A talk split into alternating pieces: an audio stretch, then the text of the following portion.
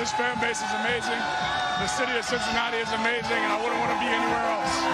Desmond fakes a handoff, runs to the right. He's got all sorts of room to the 30, 25, 20, 15, 10, 5, touchdown!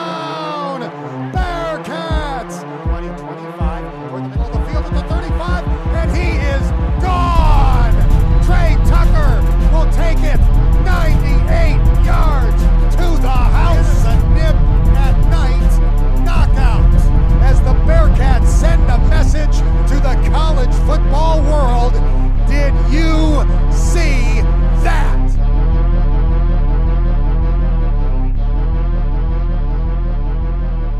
Hello, listeners, new and old. Welcome back to your favorite Bearcats podcast, Viva la Cats, now proudly presented by the Big 12's premier network, the 1012 Network. I am your host, Justin House, accompanied by my friend, Steve Maurer, who is very well dressed today. And we are here to bring you the very best of the Bearcats every single week, sometimes in our standard weekly previews, but usually in our standard weekly previews, not our usual Twitter spaces, which are every so once in a while now. I never get this intro right. It's always a mess, but whatever. You're here. We're here. We're talking Bearcats. Um, to get right to it, we've got a very special guest on here today. Some of you may know his name. If you don't, uh, you will after this. He is very fun to listen to, very fun to talk to. So make sure to check out Paul Fritchner. You will hear more from him later in our episode. But to start off, Bearcats losing to Memphis on the road, close game. Let it slip through your fingers once again. And the question remains can the Bearcats close out? It has been answered a couple times yes, many times no, and it still hurts. Uh, too many turnovers, not enough defense. Um, something's working there. And I don't know if it's necessarily the Bearcats' fault, but something to the tune of 20 turnovers feels like it is. Steve, catch us up. Yeah, um, it was just not the day that UC wanted to play. Uh, Justin Williams' analysis, uh, which I agreed with after watching uh, some of the replay again and some of the highlights. Um, he he mentioned that you know Memphis uh, had a game plan to just get up in UC's shirt, get real close to them, and cause turnovers. And we've seen this year if UC gets some space, get some open threes off, then they can add up a quick number of points. And it's just in that close range which is we saw it as early as the NKU game when our guards were driving and three dudes would just come and just stand over them and block them. Like uh, we're we're not great when we have like man up like in our shirt in our mm-hmm. face right on us, and it it's hard to be good at that. Obviously, you have to have some really talented players. So I'm not putting that all on our guys. Like Memphis, credit to them, credit to Penny. I've been getting a lot of Penny jokes off ever since he got there, but uh, he's been he's turned it around. He they finally made the tournament last year, and they look to be a pretty sure lock uh, for the tournament again this year. So um, it was just you know like one of those games where you wish you could have changed a couple things, and you know because the score was so close to the end, and because you had a couple opportunities to tie it up, maybe even take it over overtime, maybe even win it at the buzzer, and join the craziness from the past college basketball weekend and be like the final buzzer beater out of like five. Like it would have been nuts, but it wasn't to be. Yep. And I think this game, uh, for me, I just see this very similarly to how a lot of Bearcats games have gone against the tougher opposition. It has always been the Bearcats being able to compete for the first seven to 10 minutes. And then the other team just pulls away. And it's this long uphill battle until finally it comes together at the end. And then we fall short. I think it would be less painful if we just couldn't get caught up. But every time we get there right at the end, we go on a little run with like a minute left when we're down. And it's so funny because, like, I, I don't know what it is. Maybe it's just the curse of being like having the lead. But almost every single game this year where the Bearcats have been down, they fought back in the last two minutes and made it like a one possession game. And every single game where they've been up, and it's been like a 10 point game with a couple minutes to go, we crumble and it becomes a one possession game. So I don't know what it is, but something about the Bearcats having games where everything has to be one possession with 30 seconds to go sucks because usually we don't come out on the right end of it. But the past few we have, this one, unfortunately, we did not. The Bearcats are now at 19 and 11 on the season, still searching for win number 20. Hopefully that will come against SMU. Uh, we didn't really have on the rundown here to do an SMU preview per se, but uh, we will be talking about Senior Day, which will be part of SMU. And honestly, there's a lot of conversation going on right now. Um, we found out through Justin Williams today that the Bearcats will only be having David DeJulius, Rob Phinisee, and Kalu Ezikpe as part of the senior day ceremony, which means other seniors such as John Newman, Jeremiah Davenport, Mika Adams Woods, etc. Those guys will not be participating, which says a lot because a guy like John Newman will then most likely be using his medical redshirt year to come back again next year. Davenport, Mika Adams Woods, you can assume will then be back next year because of this conversation. Now, how did that how does that pan out? We don't know, but it is interesting nonetheless because this uh, a situation where you could have potentially seven guys out there on the court this year for senior day ceremonies has now been cut down to three and it's the only guys who have zero eligibility left yeah yeah definitely weird and uh I was I actually happened to be at Arizona State's senior day uh, a couple Saturdays ago, and they had seven dudes out there, and the ceremony like it was it felt kind of rushed. Like you didn't get like you know that each guy got a minute to walk out there. Like you know in senior days of past, obviously the Kenyon Martin one is probably the most famous senior day in Cincinnati basketball history, where he got to walk out there, hug Coach Huggins, and wave to all the fans. Like I feel like that moment was kind of robbed from like those Arizona State guys. Obviously, there's no Kenyon Martins in that group, but I, I do like that. Obviously, like it probably wasn't a conscious thought at all, but it's probably nice for those three guys to get their shine, and especially David DeJulius, who's been part of some lean years here with the program, and you know we, but he still put his heart and soul in every game, and like I hope the people who can be there can go there and support David DeJulius, support Kalu Ezikpe, support Rob Phinisee.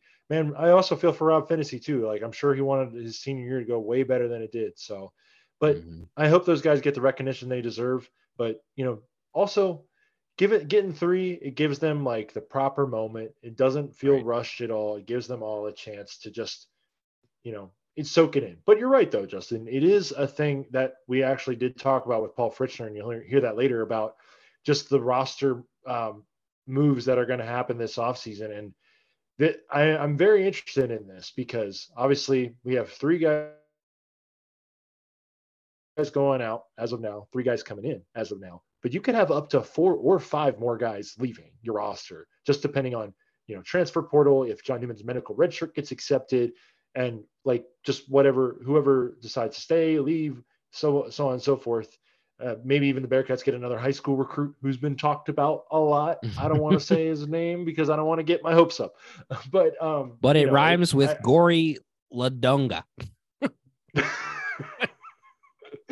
Can we just keep saying that as his name, even when if if, if he doesn't come here, we gotta just give a Gory Ladunga update. Gory, Gory Ladunga. Ladunga. That's our first podcast inside joke. You had to be there. Respond to us with Gory Ladunga, and you'll get our first pizza piece of merch whenever we produce it. Gory Ladunga. first free pizza from Viva La Cats. um, but yeah, it's just it's going to be interesting to see.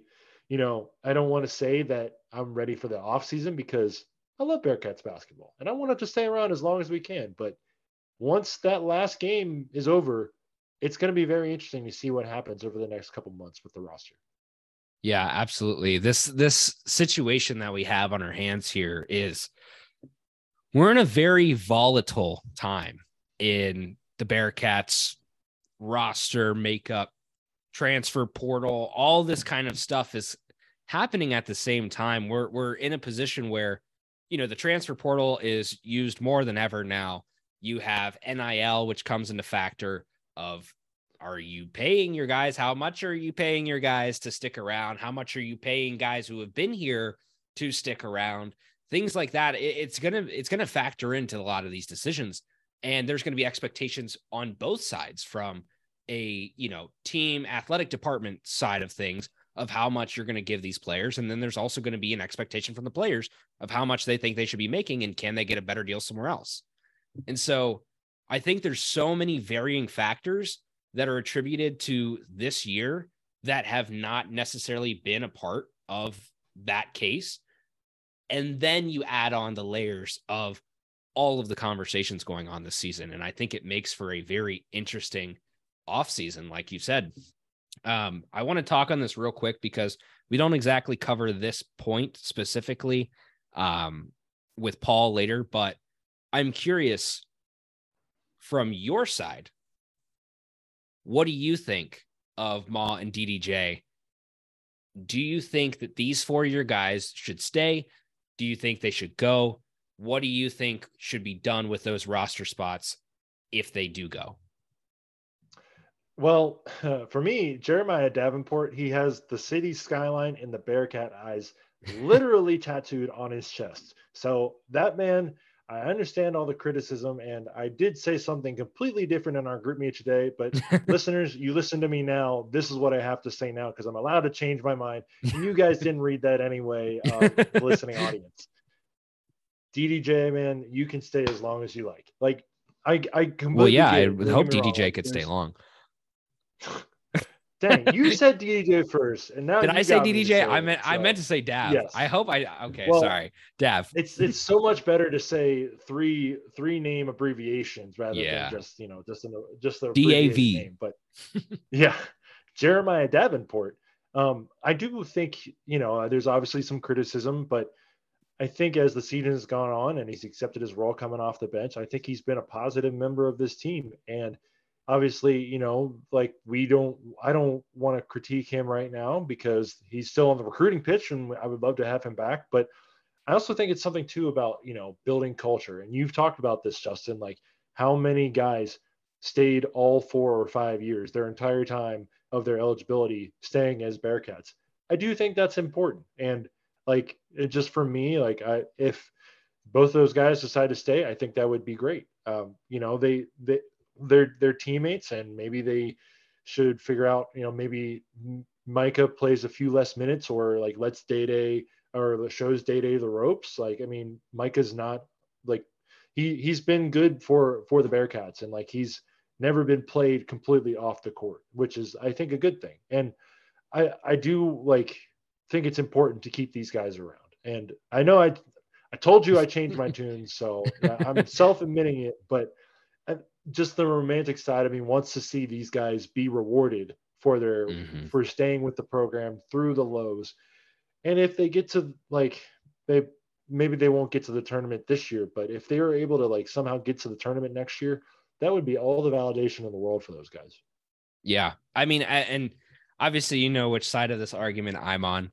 Um I think when it comes to both of them, I think I would like both of them on there. If you're coming down to splitting hairs and you got to choose one side or the other, if you're only able to take one, personally, I would still prefer Dav because I think what you look at with a guy like Day Day coming in when when you when you have the ability to upgrade potential for the you know classic point guard position I think Ma is great and I think he's provided a lot. And I think Dav has done the same thing.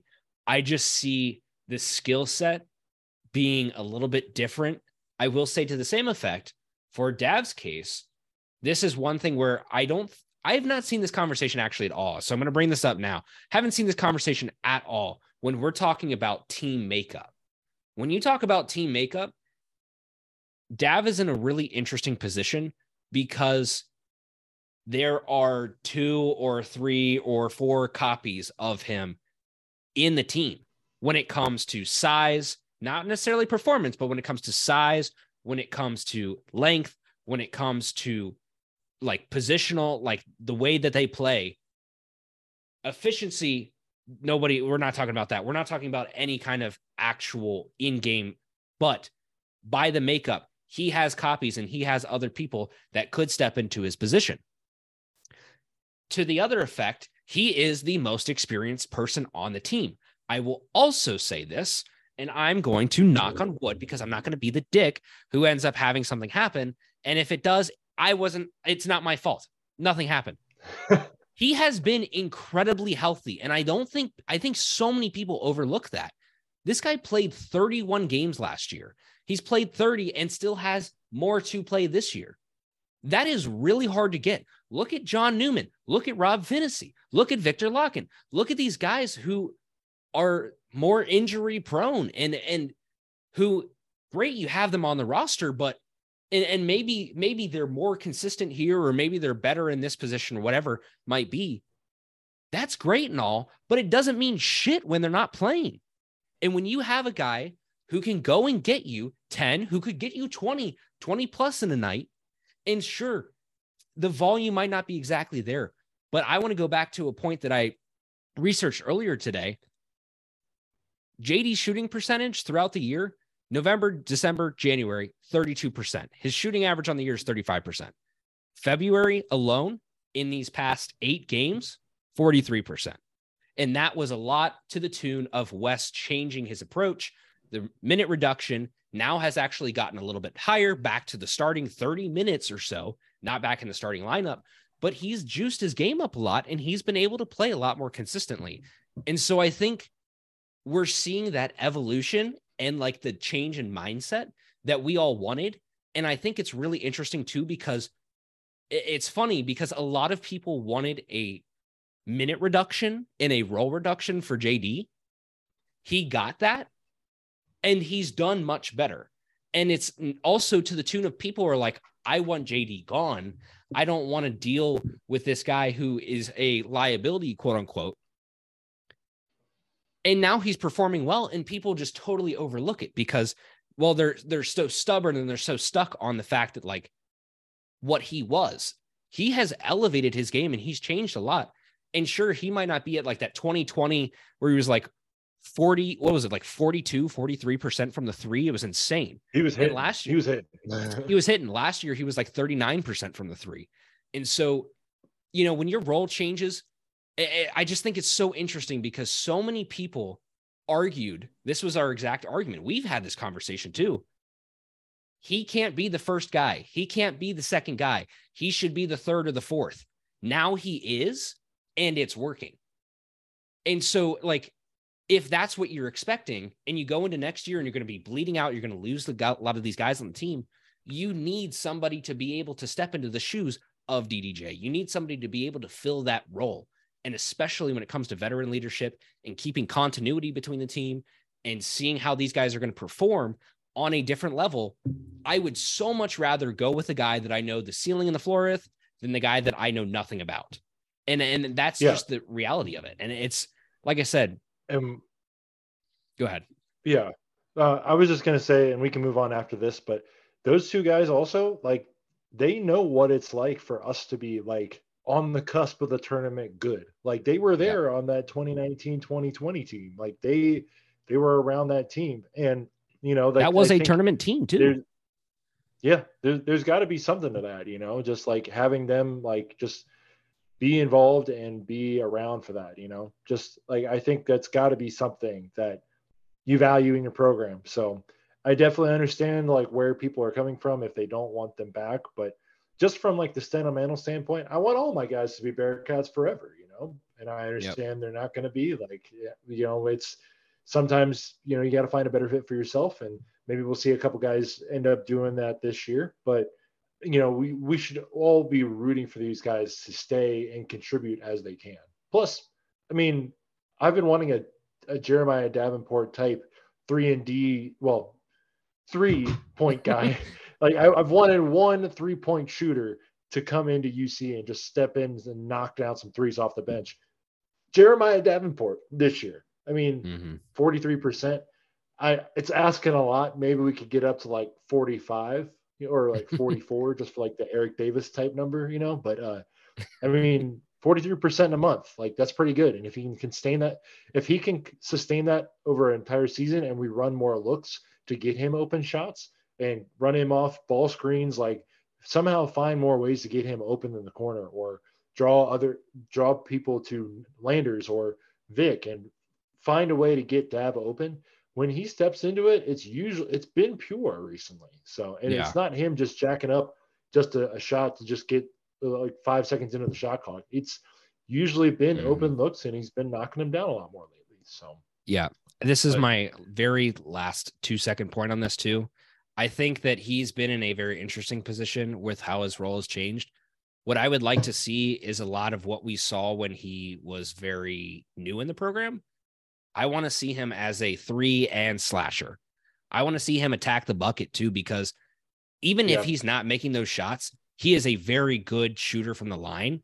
And I just don't think he has enough volume at the line to really represent how good of a shooter or how good of a free throw shooter he is. And and it's, you know, of course, we didn't get the one that we needed and two or three, whatever, at the end of the game against Memphis. But of course, across the whole course of the season, I think he's in a very good position to be able to grow with his team. And next year, it just feels right. And, and so I think that's maybe enough he's got to wear number one again, Justin. Maybe he's got to Yeah. wear number one and just break break it back out just for Yeah. his, his final year. You know. Who knows? Maybe he'll find it back again. But all of that has been said. That is enough coverage on basketball. We have the weekly Bearcat Sports wrap up for you. There is a lot that has happened, a lot to cover, and a lot of dubs too, which feels pretty good. So, Steve, give us the countdown timer. We're going to keep it within two minutes and 20 seconds, and I'm actually going to put it up this time. Still, like every week, screw you, Elon Musk. We're not paying for Twitter Blue. I need to make that like a t-shirt. That's like prime Viva La Cats merch. Well, um, our friend capex might want to join you on that, you know, because that's been like his his uh, um, little little part of like saving eight dollars, you know, so, Yeah. uh, in, in his title. So maybe we can collab on that. We, we finally come together on something, and it's not paying for Twitter Blue. So, all right, Justin, if you're ready, I'm going to start the timer in three, two, one. All righty, folks, we are going to start with Bearcats track and field. The Bearcats this week, they won the men's indoor conference championship. First indoor conference championship since 1995. First team, uh, track and field conference championship for the men since 2004. Women's team plays second for the fourth year in a row. I'm going to read off all of our conference title uh, winners real quick. Riley Penn, Fred Mudani, Stephen McElroy, Corbin Spencer, Taylor Beard, Cameron Licht, Gren Stair, Alicia Thorpe, Jack Barchett, Matt Hoke, David Endress, and Tyler Worth. Congratulations. Justin, let's take it to the lacrosse field. That's a lot of names. We are playing the bad guys up north, playing at Ohio State today and at Louisville on Friday. And just to catch up with that, oh man, we dropped a heartbreaker in OT to those Ohio State suck guys. So sorry, but let's let's get it back against Louisville on Friday. On to the tennis court. They fin- they defeated Western Kentucky six to one in their final indoor match, and will take a couple weeks off before they head outside to the Talbert Trabert Tennis Center. Justin, what about men's golf? Shout out to those guys. Off to the links. These boys finished in first place at the Dorado Beach Invitational. Huge, big ups to those boys. Keep it going because we love to see success in golf. A minus 41 for the team this week. So shout out to them. Uh, women's basketball now lost to Saturday, UCF Saturday and hosting USF tonight as you listen Wednesday for senior night. Thank you to our seniors, Deja Trotter, Caitlin Wilson, Jada and Jaden Scott, Maya Jackson, and Sophia Gritzali. And Justin finishes off with some soccer. Bearcats defeated Miami in their first game of the spring season. And that is the Bearcat Sports wrap up. Did we keep it in the timer? in two, uh, uh, just under two minutes even. So All right, perfect. that?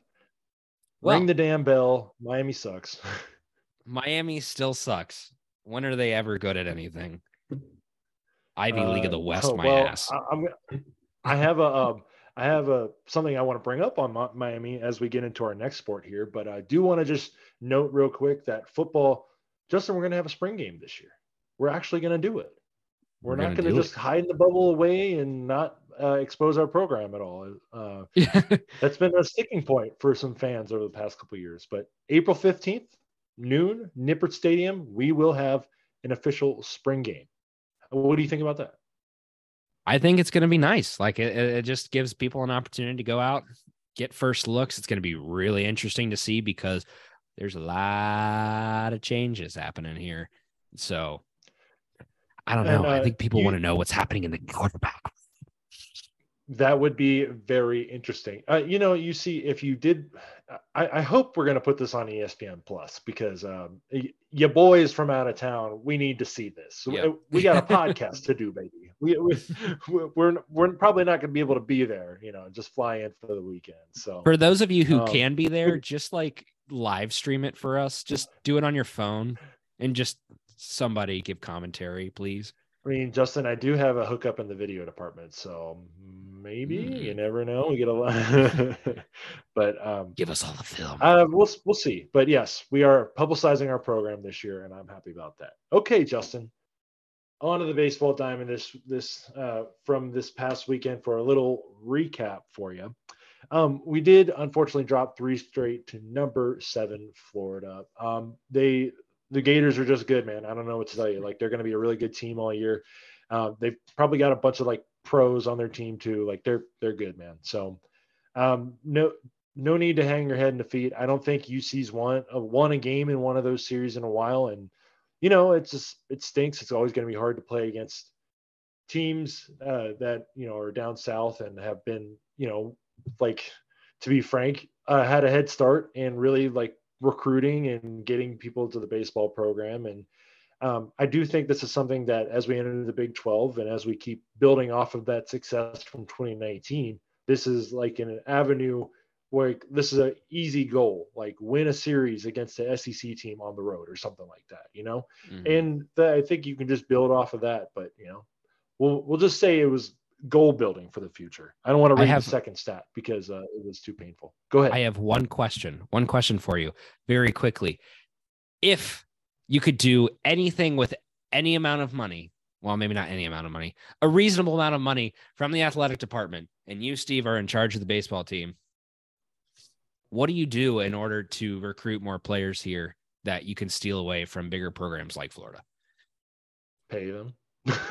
no. All right. um, maybe well um well actually i would probably just say you know maybe we like move a conference series down to like great american ballpark for a weekend or something i don't know do Mm. something cool like that um realistically though i would probably just say you know we just keep trying to build off of like you know guys like joey wiemer who were in uh in spring training with the brewers like our guy ian happ you just keep building off of guys like that so hopefully like eventually we'll keep building. Uh, I did see Cam Aldred pitch for the Pirates today. He former uh, UC baseball pitcher, so shout out to him. Um, and I, I think you just build off of that, and you try to maybe you just install a sauna in the clubhouse. I don't know. We we got to get some some of these warm uh, climate guys up to Cincinnati. So, but there's some good baseball being played in the Midwest. So I don't want to knock them either. But any good baseball players, come on down to UC, baby. We'll we're gonna have a good time. So uh, Nice. especially as we go into the Big 12. Um, so shout out to I want to do give a shout out real quick to Ryan Nicholson. Went four for 12 over the weekend with two walks, a double, triple, and a home run, slugging 800 so far this year, and he's got an OPS of 1250. So uh, pretty that good sounds pretty good. um, lead, leading the team. Um, Cincinnati is ranked 27th in RPI, but that's mostly banked on based on Florida being ranked seventh and UC beating a team that's in the 200s. So I wouldn't really put much stock into that. Um, now the Bearcats do get a chance to redeem themselves against uh, in the home opener at UC Baseball Stadium tonight against Miami of Ohio. Justin, can you tell me their record this year so far? uh 0 and 7 and just like every other sport Oh. they suck they suck. Uh, haven't beaten them in a while, so this would be an opportune time to do it. Um, Mr. Googs T, uh, could if you could do that, that'd be great. And they do play against North Alabama for a four-game set this weekend. North Alabama, they just swept Miami in uh, four games at home. So shout out to the Golden Lions of North Alabama. Don't play that well this weekend. Let us let the Bearcats get some dubs. Um, I just want to say too, it's supposed to be beautiful tonight as you're listening up in Clifton. Uh, 70 degree weather, not a cloud in the sky, and you know that's baseball weather. So get on out there, support your Natty Boys, the Diamond Cats, Humcats, Humcats, um, and let's uh, get a win over Miami. Someone bring a bell. Speaking of bells ringing, there are bells ringing around our heads as we are launching the Catskeller Social Club. Welcome to those of you who may be new listeners. Uh, we should have said that earlier at the top of the show, but we're talking about it now. Catskeller Social Club is something that we have been having in the works for a while. We kept saying, oh, you know, there's something coming. Well, this is the something that was coming. Um, we have partnered with our friends over at Cincy Slangin and at Go Beer Cats to create Catskeller Social Club. This is an environment where we're trying to just pull people together, let people speak how they want to speak, make community around this, try to provide more content around the Bearcats, try to create a nice laid back atmosphere that's a little bit more drama free, and just try to make sure that everyone can get everything that they need to know in one central place. We'll be providing writing, we'll be providing video content, we'll obviously have our podcast up there. So if you haven't already, make sure to go check out the site. That is catskellersocial.club, dot club, not dot com, catskeller social, social dot club.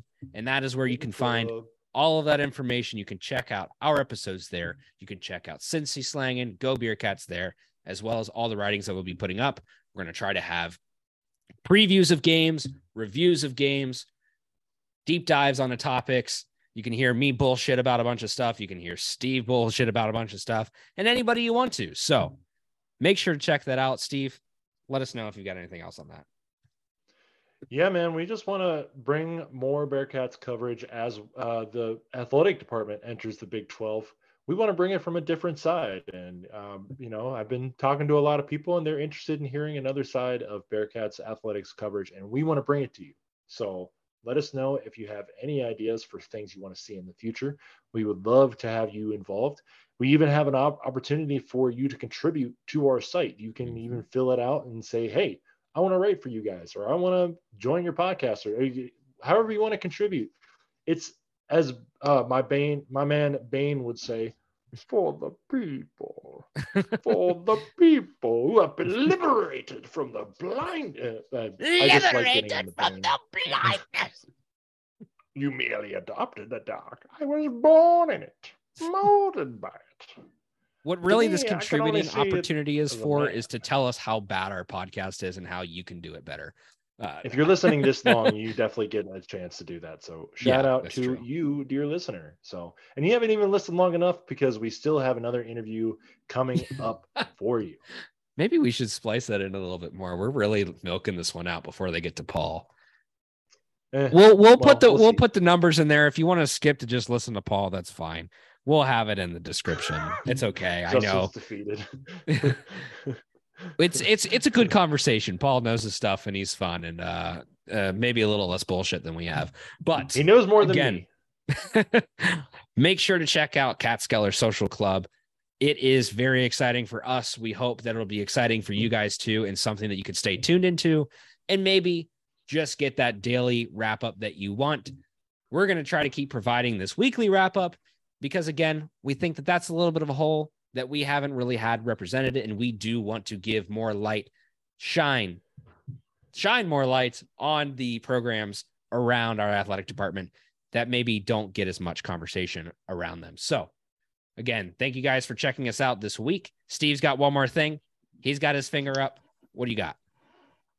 Catskeller Social Club rule number one tell every Bearcat fan, you know about the Catskeller Social Club. Justin, you can clip that. Spread it across Bearcat country. Spread it across the world. Catskeller Social Club. Join in. Let's go. Go. Can't believe I almost forgot about that. Thank you, Steve. Keeping me in check. So again, thank you guys for listening this week. If you aren't already, make sure to follow us on Spotify, Apple Pods, or whatever platform you listen to. Also, make sure to check out us on YouTube if you are not watching our episodes because then you get to see all our little fingers and my camera going in and out of focus and a lot of bunch of other bullshit. So check us out there. Check out Catskeller Social Club. Check out our friends. Check out Paul Fritzner. Stay tuned for this uh, interview with him that will be on in about 15 seconds. So again, thanks for listening, guys. See you next week. Hopefully with some good news going into the American Athletic Conference tournament. Go Bearcats, baby. Go Bearcats. Good man, good. Good. Boom. Bosco's Boys is here. I think we all wanted it, and the marriage is officially official.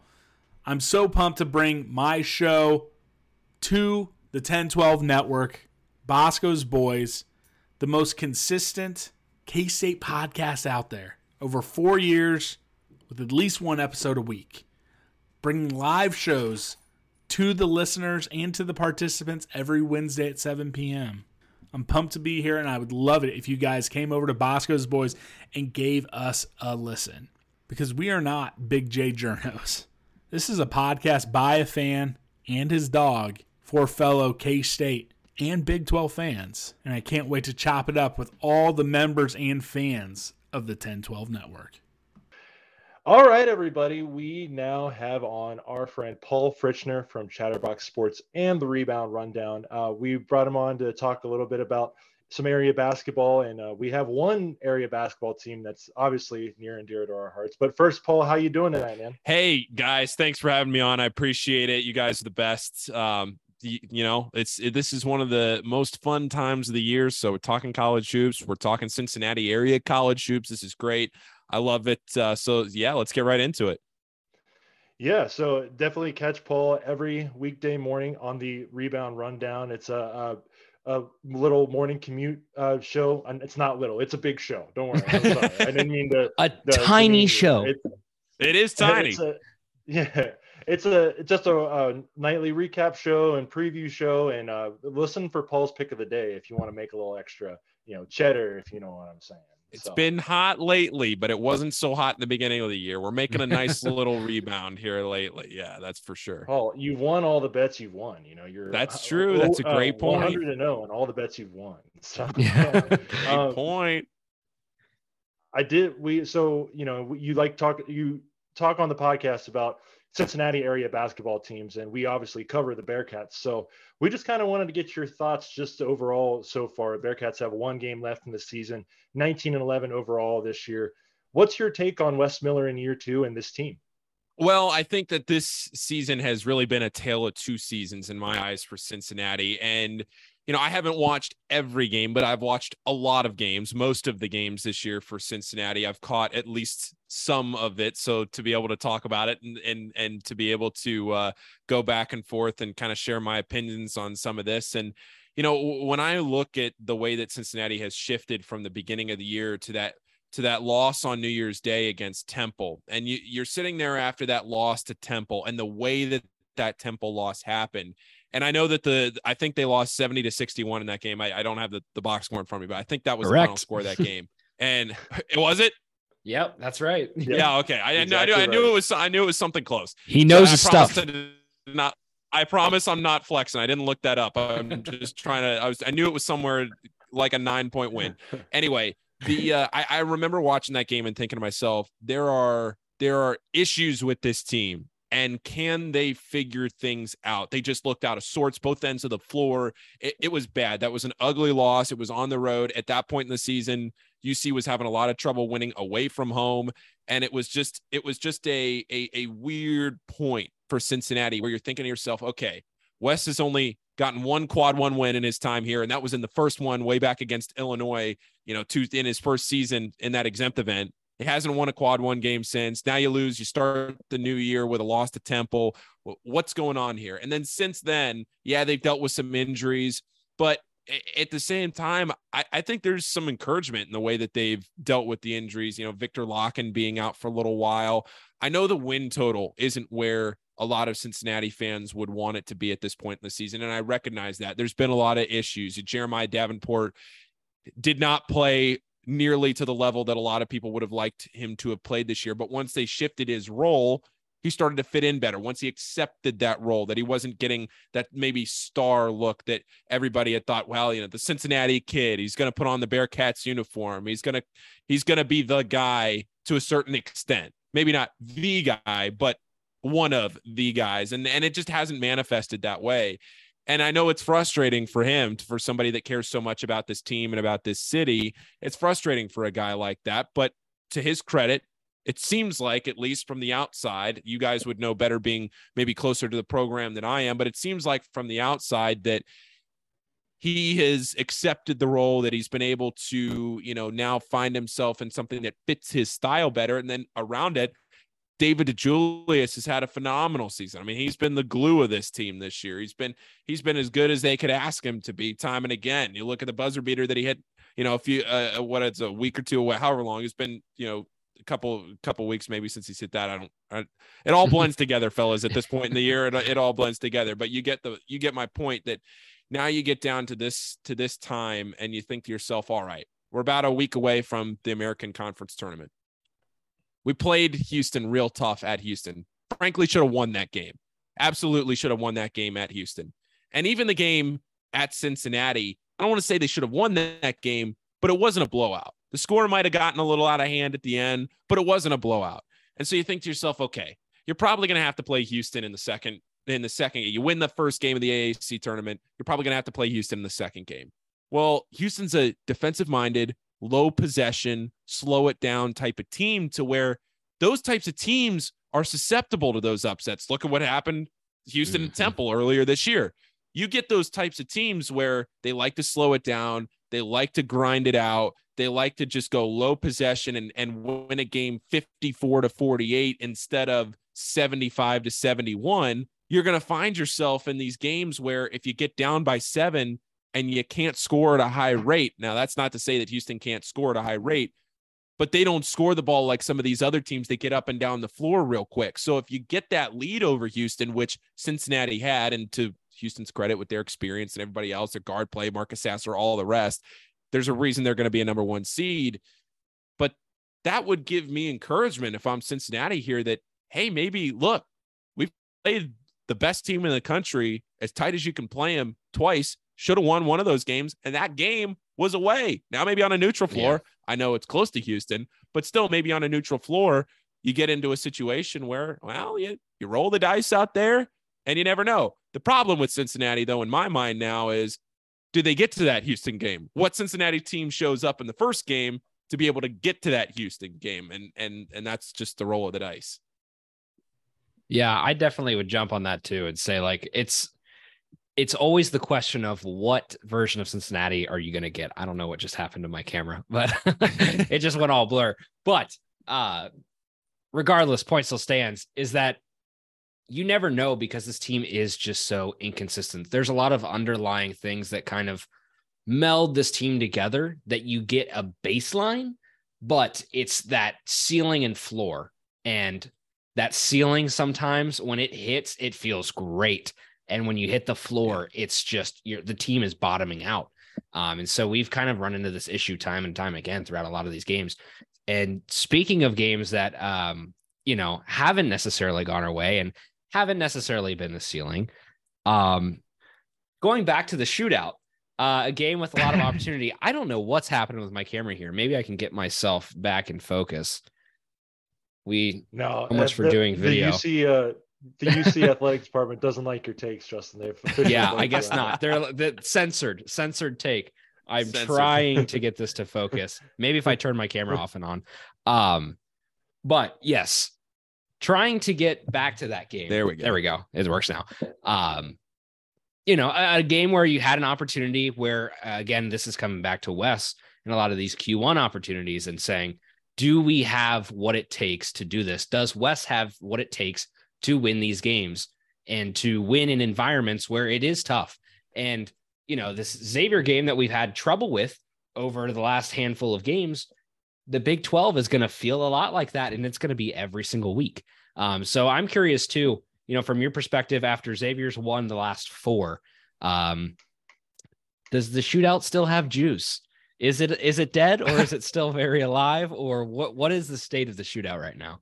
It'll never die. It very much still has juice. I know, I know that it may feel obviously frustrating the way for you know for Cincinnati fans the, the way the last four years have gone, but it still has juice because Cincinnati once they get to the Big 12 will be to a level eventually. It might not be in year 1, but they will eventually get to a level where this is this becomes a a competitive series again, albeit, you know, whether that's immediately next year, depending on what Cincinnati does in the transfer portal or what Xavier does in the transfer portal. Who knows? Who knows? Just with the way that college athletics have shifted now to a point where your roster can look so entirely different from one year to the next. But as far as the landscape of the of the shootout and, and, and Cincinnati and, and the state of the program in Cincinnati, there are definitely things to be concerned about if you're Cincinnati with going to the Big 12 from a sense of looking at it, as I always like to say, from 30,000 feet, where you haven't made the tournament in a, in a, in a couple of years, haven't 2019, right? Made it in 2019. Okay. Yep. So nobody, so nobody made it in 20 and then 21 and 22. So it's been now three years without a tournament. You're going into the Big 12, haven't won the shootout in four years. And the shootout is at Cintas next year. Who knows what the roster looks like for Cincinnati? Whether I don't think anybody would necessarily go into next season expecting Cincinnati to be a tournament team as it stands right now without knowing what the transfer portal looks like or anything like that. So you go into next season with a third year coach who hasn't made the tournament, only has two quad one wins, hasn't won the shootout, and doesn't have a tournament team right now. He's enjoying this right now, folks. That all sounds bleak. that all that all sounds bleak. That sounds terrible. And I made the point about that after the after the shootout this past season. I, I did a podcast and I made that point. And I know a lot of Cincinnati fans were taken aback by that and, and it caused frustration. And I said, uh, look, I, I understand that. Is Wes the guy? I have no idea.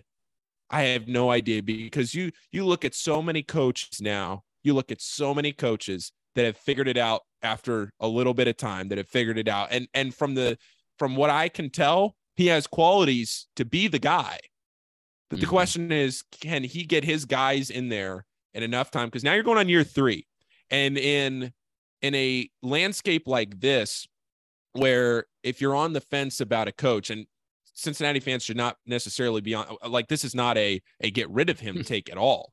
I, I would never sit here and do that. I, I'm not gonna sit here and say that uh, you know you're making a change after two years.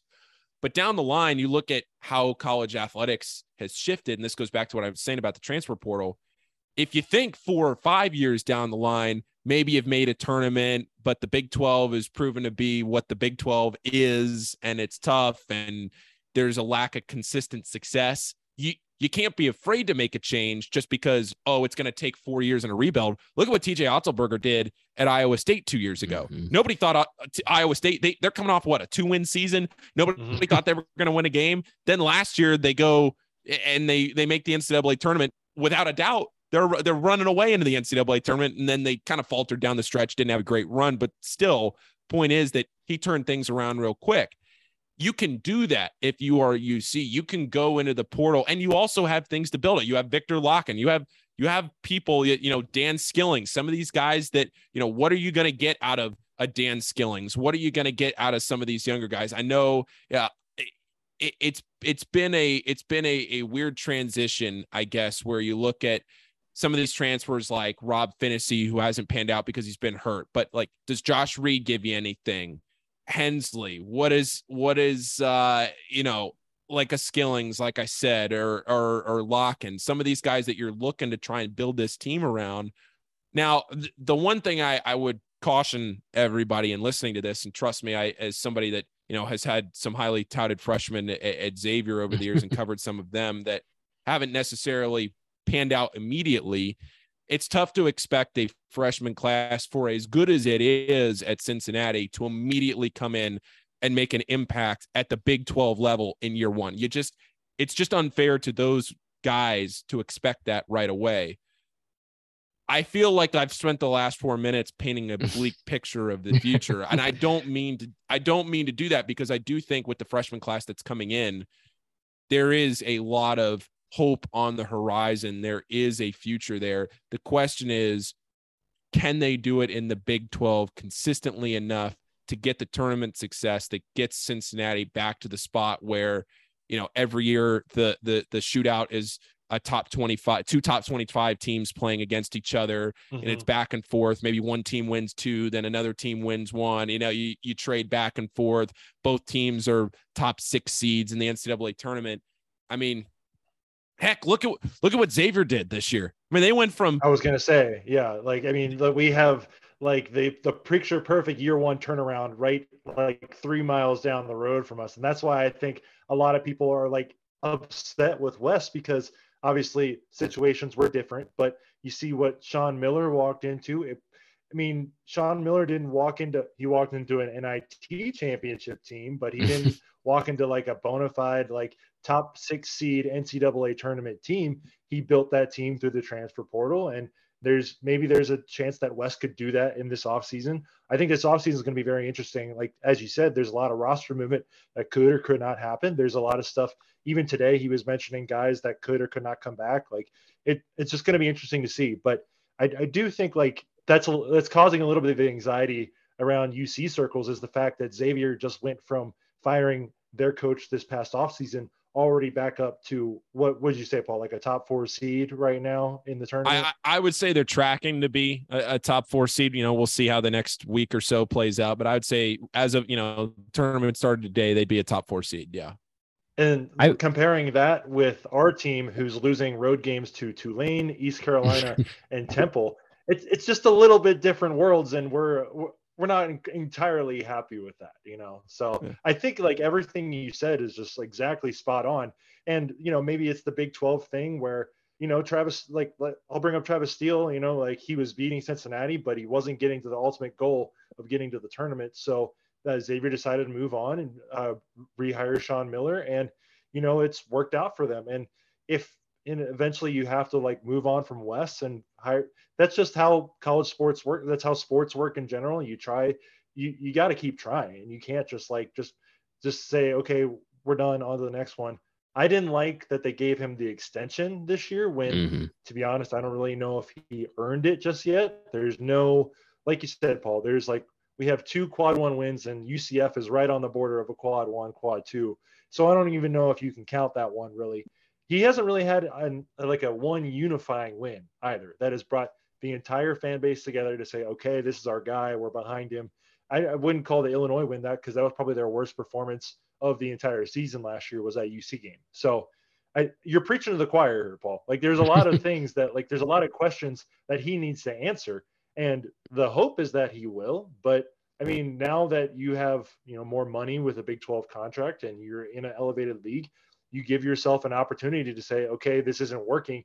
We should we can go hire a new coach without financially bankrupting yourself, like maybe you would have if you were still in the American. One thing I want to jump in on here too, when we're talking so much about like kind of the Big 12 and how things are going to change and and the perspectives are going to change and you are going to be walking into a much more difficult league it's going to be harder to compete yada yada all this other stuff one thing i think a lot of people miss is that as much as it might be hard and you might lose a lot look at your like Texas Techs and look at your West Virginias of how their seasons have gone and look at how these teams that like granted, you know, a lot of these teams have kind of gone on runs and turned around and TCU now is just it's it is what it is, but these teams get a lot of credit for losing to the teams in the Big 12. There like there is a collective effort of like uplifting. So it's one of those things like you might not be able to beat Kansas for a couple of years. You might not be able to beat some of these crazy, like good Big 12 teams. But if you can beat a couple of them, you're in a much better position looking at the tournament on the outside, in where you're where you're a borderline tournament team, you're a bubble tournament team just for playing these teams, just for playing within five of these teams.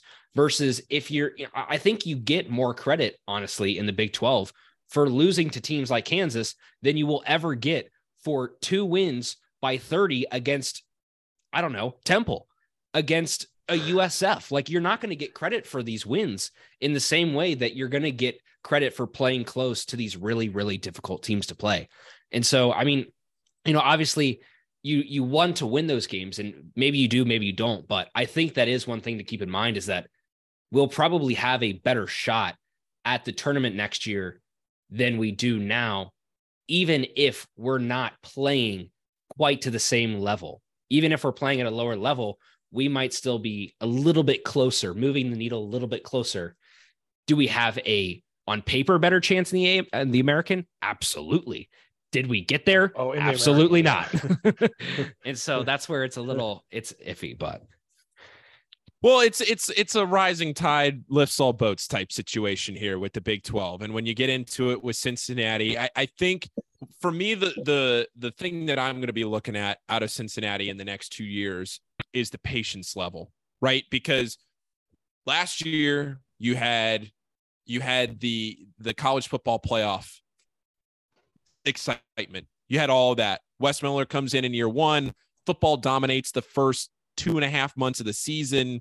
Cincinnati gets that great win over Illinois. The football team's going to the playoff. I mean, there is just so much positive momentum in the athletic department. They're going to go to the Big 12. I mean, there is just everything is going forward in the in the athletic department.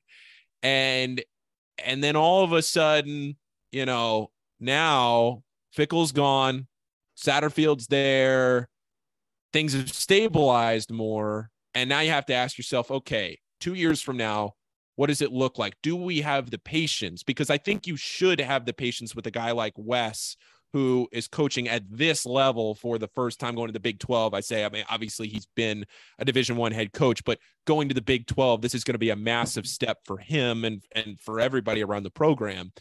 So now all of a sudden you have to ask yourself as a fan base, what kind of patience level do we have?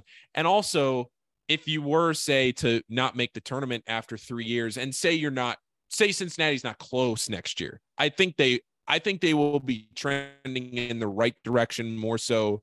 That there's a greater chance that cincinnati trends in the right direction next year than they do in the wrong direction. I think the second half of this season has really given me in watching these cincinnati games night in and night out it's given me as a kind of neutral observer of this, you know, not not having a stake in the game one way or the other, um, it it kind of looks to me like there have been signs of encouragement. What how they've shifted JD's role, how they've uh, kind of started to attack differently now here down the stretch, how just some of the stylistic things that that it feels like uh, Wes has done down the stretch it just seems to me like I would at least be encouraged by the direction of what's happening here. And and to that reason, you know, if we're talking about a team after that Temple loss that had now lost 10 games down the stretch and I don't know what the win total number is uh, down the stretch but I don't think it's 10 I think it might be like 7 that they've lost since then 6 or 7 but it's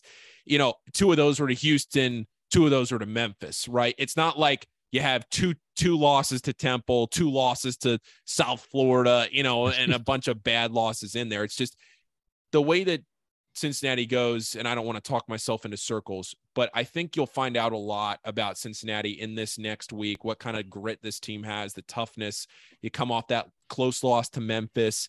You probably beat SMU on senior night on Sunday. And then you roll the dice in the AAC tournament and you hope that that that really continues things in the positive direction and and then what happens in the transfer portal is the chips fall where they may i have a right. question um, on that too oh go do you have yeah. something steve well, Justin, why, uh, why, don't you wrap up with this? I don't want to take too much of uh, Paul's time. Yeah. No, no, go yeah. ahead. No, I'm enjoying this. Go ahead. oh, okay. This All is, right. Even better. Well, this is my last question for you, at least um, as a neutral observer and as somebody who I'm sure has seen probably a lot of this conversation, I brought this up today. People have been bringing it up every single day. And the closer and closer we get to the end of the season, the more gravity this conversation gets and the more the ball starts rolling on what do you do with Jeremiah Davenport and Mika Adams Woods and Landers Nolley and all these other guys who are, you know, who are at towards the end of their career who have a little bit of eligibility left, there's been a lot of noise. And I personally am against a lot of this scapegoating that's happened with JD. I think he catches way too much flack, and it's because people are pissed off because the program's not what it should be. That is not one player's fault, but he catches all of the blame. And so I'm wondering, you know, from your perspective, when you look at a guy like JD, when you look at a guy like Maul, and these guys can come back next year, they have the chance to. Do you keep them around this team? Do you think that makes sense? Or do you think it makes more sense to see, you know, play your hand in the portal and see what else you could find? I would. I, I really would keep them around because I think that going into going into the Big 12, I think there is something to be said for guys that have been around the program. Are they the most talented guys? Maybe not. right? I, am not going to sit here and say that maybe you can't go out there and find like at Xavier, you go out and find a Souley Boum who was dominating at UTEP, you know, having a great time at UTEP. Plays Sean Miller at Arizona, and Sean goes, "Man, that guy was really good." then when he comes available in a transfer portal, Sean goes out and gets him, and then this year's a Big East Player of the Year candidate. Could you go out and do that? Maybe, but this is a huge, huge step. It is, and people know that. Cincinnati fans are smart. They know that. They know that they know what kind of a position this program is in in the big in the uh going in the Big 12. But I liken this and not financially necessarily, but just the the way I look at this, I kind of compare this situation to Butler, where Butler made two straight national championship games back in the early 2010s. They had all this program momentum. They moved from the horizon to the A10 quickly. Then all of a sudden, they got the Indianapolis market into the Big East. And since then, they've been competitive. They made a Sweet 16, but Chris Holtmann left. LaVall Jordan came in. Nothing's really happened. Now Thad Matta's there. They've had a terrible year. It just it feels like they caught the wave. They rode the wave. The wave broke, and now what? Did were they just good for a few years? Now they have history. I get it. Hinkle Fieldhouse, everything. Butler's got history. I get it. So it's not a it's not an apples to apples comparison. But this is a very precarious time for Cincinnati where you got to hope the football hire is right. You got to hope that Wes Miller works out. And now all of a sudden you're going in and you're playing with the big boys, especially in basketball. You know, with Texas and Oklahoma leaving, the football won't necessarily be the the the cream of the crop without Texas and Oklahoma to the extent that basketball will. I'm not saying I'm not that's not a knock on football. it's just that you're going to the best basketball conference in the country. You are you're going to Allen Fieldhouse, right? You're going to Lubbock. You're going to all these schools and you're thinking to yourself, all right, what are we doing now? Are we going and we're competing or are we going and we're taking a step back? And to get back to your question, it would help in my eyes even though they're not the most talented guys, they are guys that have been there, that know Wes, they're stable. Maybe you reduce their role even more if you have more talented guys that come in in the transfer portal, and maybe you make that clear to them and understand it. But to me, it would seem to me that it would be more valuable to have some some roster clarity and stability as you take the biggest jump that this athletic department's maybe mm-hmm. ever taken. Yeah, this is a big yeah, thing that I talked on I mean, today. I couldn't have said it. Oh, oh, sorry. I think my my connection's weird. Go ahead, Justin. No, I was just saying that I talked about this today, where I think our ceiling and our floor for these guys, you know what it is. You you you know exactly what you can get, and you know how bad it can be. But when you look at you know a lot of transfers, it's always it's always a what if, maybe, hope. It, you're praying that these guys work out and you don't know what you're going to get. And sometimes you may get a guy who's going to, you know, hit the ground running like a DDJ. But then you also might get a guy like a Rob Phinisee or Kalu Ezikpe who you, you know, expect like, oh my God, this guy averaged like a double double. He's like a certified, you know, board getter. And then he comes in and he can't even get on the court. And so you know do you yeah. do you get rid of your four year guys who are loyal to your program like that and you know what you have in them for something like that also in a much harder conference i, I think it's just it doesn't make sense the argument to me doesn't make sense why so many people push back on this but the part that we're talking about here we are the minority in this conversation yeah well, that uh, well said by both of you. Um, I was gonna make a big did for my last question, but uh, I, I go ahead, just, go ahead, say nice it. Come on, say, do it. Is this the year they get to the Final Four? Come on, Paul, just tell me. I know the bracket's not out yet, but just is this the year? No, I'm just kidding. Uh, is uh, I, mean, I don't I don't know if I don't know if this is the year, and I'm not gonna I'm not I won't I won't bore all the Cincinnati fans with uh, with too much Xavier talk. I don't know if this is the year. I think they have the offense to do it um, because I think that you get into a situation with Xavier this year where they can score. And me personally, I will always take teams over that can score over a team that can defend. I will always ride with a team that can put up 100 points in a night and get into a track meet over a team that's going to slow you down, like a Houston, or like a UCLA or one of those that's going to slow you down. You get into those those slow types of games, and all of a sudden you think to yourself, "Uh oh, we're down six, but it feels like we're down 12. Uh, Where are we going to get four baskets from here? Well, Xavier's going to give you four baskets in about 90 seconds. So, can the defense hold up? Does Zach Freemantle come back? Who knows, fellas? We'll see. But that's Well, why it's March.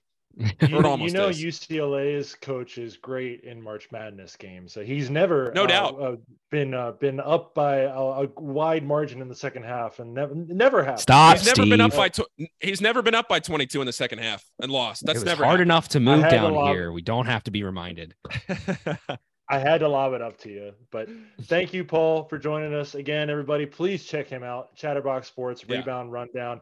Uh, it, I've been listening to it uh, every day, except for after the days that UC loses, because my heart still hurts the next morning. But um, other than that, it's been it's it's a great show, great way to catch up, especially for someone like myself who does not live in the Cincinnati area anymore. It's a great way to stay connected. So thank you for so much for joining us, Paul. Hey, thank you guys. I, I love doing this. Anytime you guys want to have me on, I I mean, you guys are the best. I, I love talking hoops with you guys. And uh, yeah, like I said, thanks for listening. Um, it's great. It's you know, it's ten to fifteen minutes every morning, if that. Some mornings it's shorter, um, but it's just kind of a quick quick hitter on your day. And if anybody's listening that's a Reds fan um, that knows Nick Kirby, Nick Kirby actually just started one the other day. He's going to do a morning commute podcast uh, for every Reds game this year. So uh, if you're a Reds fan listening to this and want just you know 10 to 15 minutes to catch you up every day on the Reds, then uh, that's a great way to do it too. And it's all under Chatterbox. So thank you guys for having me on. Anytime you guys want me on, I love to do it. Appreciate it. Thank you, man.